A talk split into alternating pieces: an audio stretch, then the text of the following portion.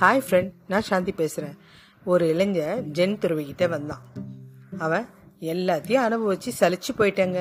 இப்போ உங்ககிட்ட சீடனா சேரலான்னு வந்திருக்கேன் அப்படின்னா. தாராளமாக வாப்பா அப்படின்னாரு குரு. சரி நீ இது வரைக்கும் ஏதாவது ஒன்றுத்தில் முழுமையாக உன்னை மறந்து ஆர்வத்தோட ஆழமாக ஈடுபட்டிருக்கியா அப்படின்னு கேட்டார். இளைஞனும் யோசிச்சுட்டு ஆமாங்க சதுரங்க விளையாட்டு. அது விளையாடும் போது என்னை மறந்து விளையாடுவேன். ஆனால் அதில் நான் தோத்ததே இல்லை அப்படின்னு சொன்னான்.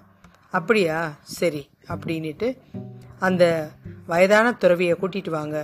அவரை வரும்போது சதுரங்க விளையாட்டை எடுத்துகிட்டு வர சொல்லுங்க அப்படின்னு ஒரு சீடன் அமைச்சாரு அவர் ரொம்ப காலமாக இந்த ஆசிரமத்தில் தியானம் பண்ணிகிட்ருக்காரு அவர் கூட நீ சதுரங்க விளையாடு அப்படின்னா. இளைஞனும் சரி அப்படின்னா அந்த வயதான துறவி முகம் பார்க்கவே அப்படி ஒரு அமைதி. தியானத்திலே இருக்கிறதுனால அவர் சதுரங்காட்டியோடு வந்தார்.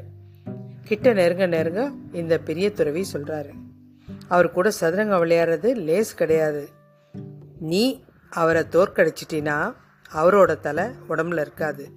அவரு உன்னை தோற்கடிச்சிட்டா உன்னோட தலை உடம்புல இருக்காது. ஞாபகம் இருக்கட்டும். ஏன்னா இது வாழ்வா சாவான்ற விஷயம். அதனால் ஜாக்கிரதையாக விளையாடுங்க அப்படின்ட்டார். அவ்வளோதான் அந்த இளைஞனுக்கு வேர்த்தே போயிடுச்சு.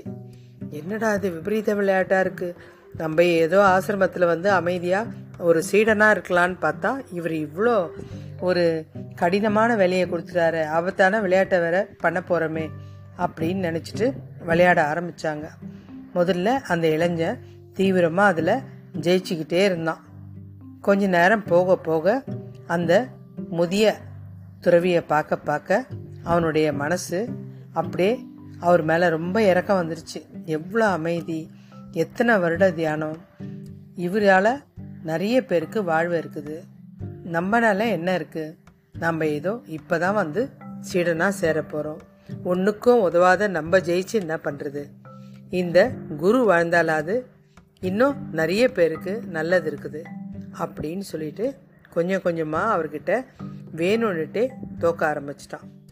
இதை கவனித்த பெரிய குரு அப்படியே அந்த சதுரங்காட்டியை திருப்பி கீழே போட்டார். சிரிக்க ஆரம்பிச்சிட்டாரு. நான் இது விளையாட்டுக்கு தான் சொன்னேன். உன் மனசில் எப்போ தோற்கணும் அப்படின்ற எண்ணம் வந்துருச்சோ அப்போவே கருணை வந்துச்சு. மகனே நீ வெற்றி பெற்றுட்ட. உன்னோட வெற்றி இந்த துறவியோட வெற்றியை விடவும் ரொம்ப பெரியது. அதனால் உன்னை சீடனாக எடுத்துக்கிறேன் ஒரு சீடனுக்கு முதல்ல கருணை தான் வேணும். கருணை இருக்கிறவன் எப்போவுமே யாரையும் விடமாட்டான் அப்படின்னு சொல்கிறாரு கருணன்றது ஞானம். அது தியானத்தாலோ யோகத்தாலோ கிடைக்கிறது இல்லைங்க.